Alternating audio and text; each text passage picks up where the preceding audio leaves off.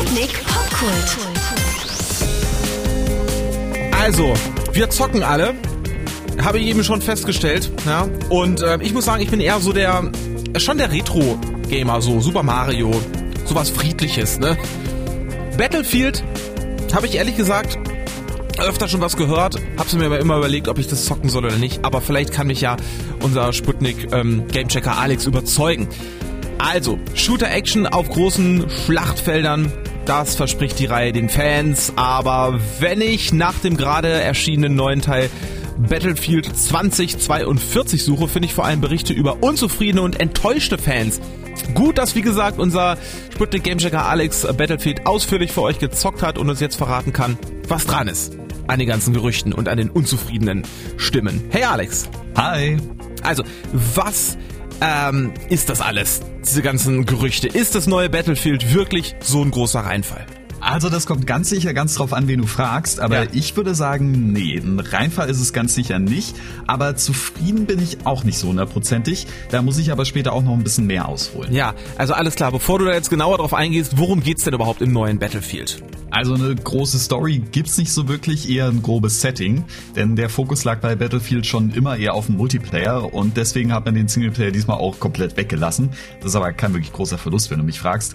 Wie der Titel schon vermuten lässt, spielt das Game im Jahre 2042. Die Klimakrise und die Ressourcenknappheit sind hier schon so weit vorangestritten, dass ein Krieg über die letzten Fitzel der verbleibenden Zivilisation ausbricht.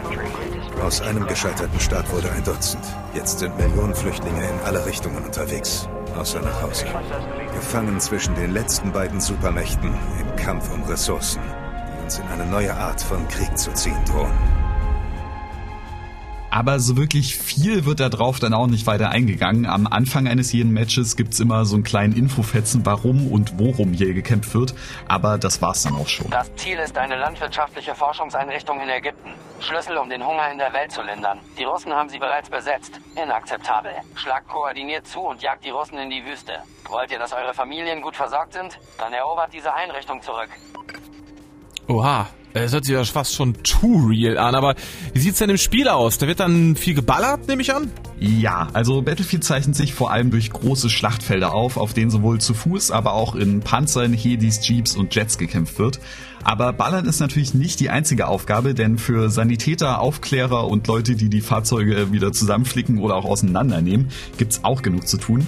Ich habe mich zum Beispiel gern drum gekümmert, auch im chaotischsten Schlachtfeld meine Teammitglieder zu heilen, schön an der Front, wo es so richtig abgeht.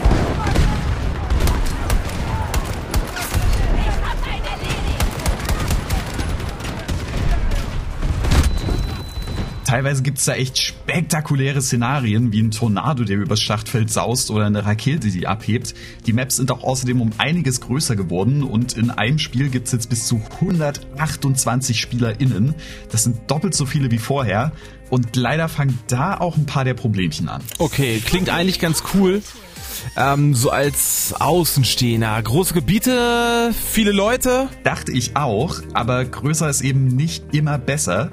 Ich habe das Gefühl, bei 128 SpielerInnen gibt es mehr Chaos als Taktik. In so einem großen Team auch nur irgendwie ansatzweise geplant vorzugehen, klappt leider nur sehr selten.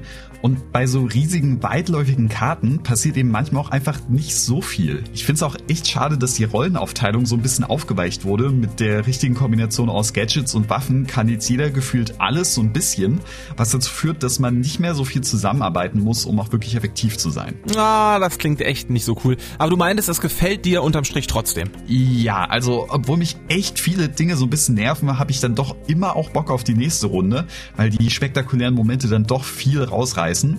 Und mit Freunden macht es natürlich auch noch mal eine ganze Ecke mehr Spaß.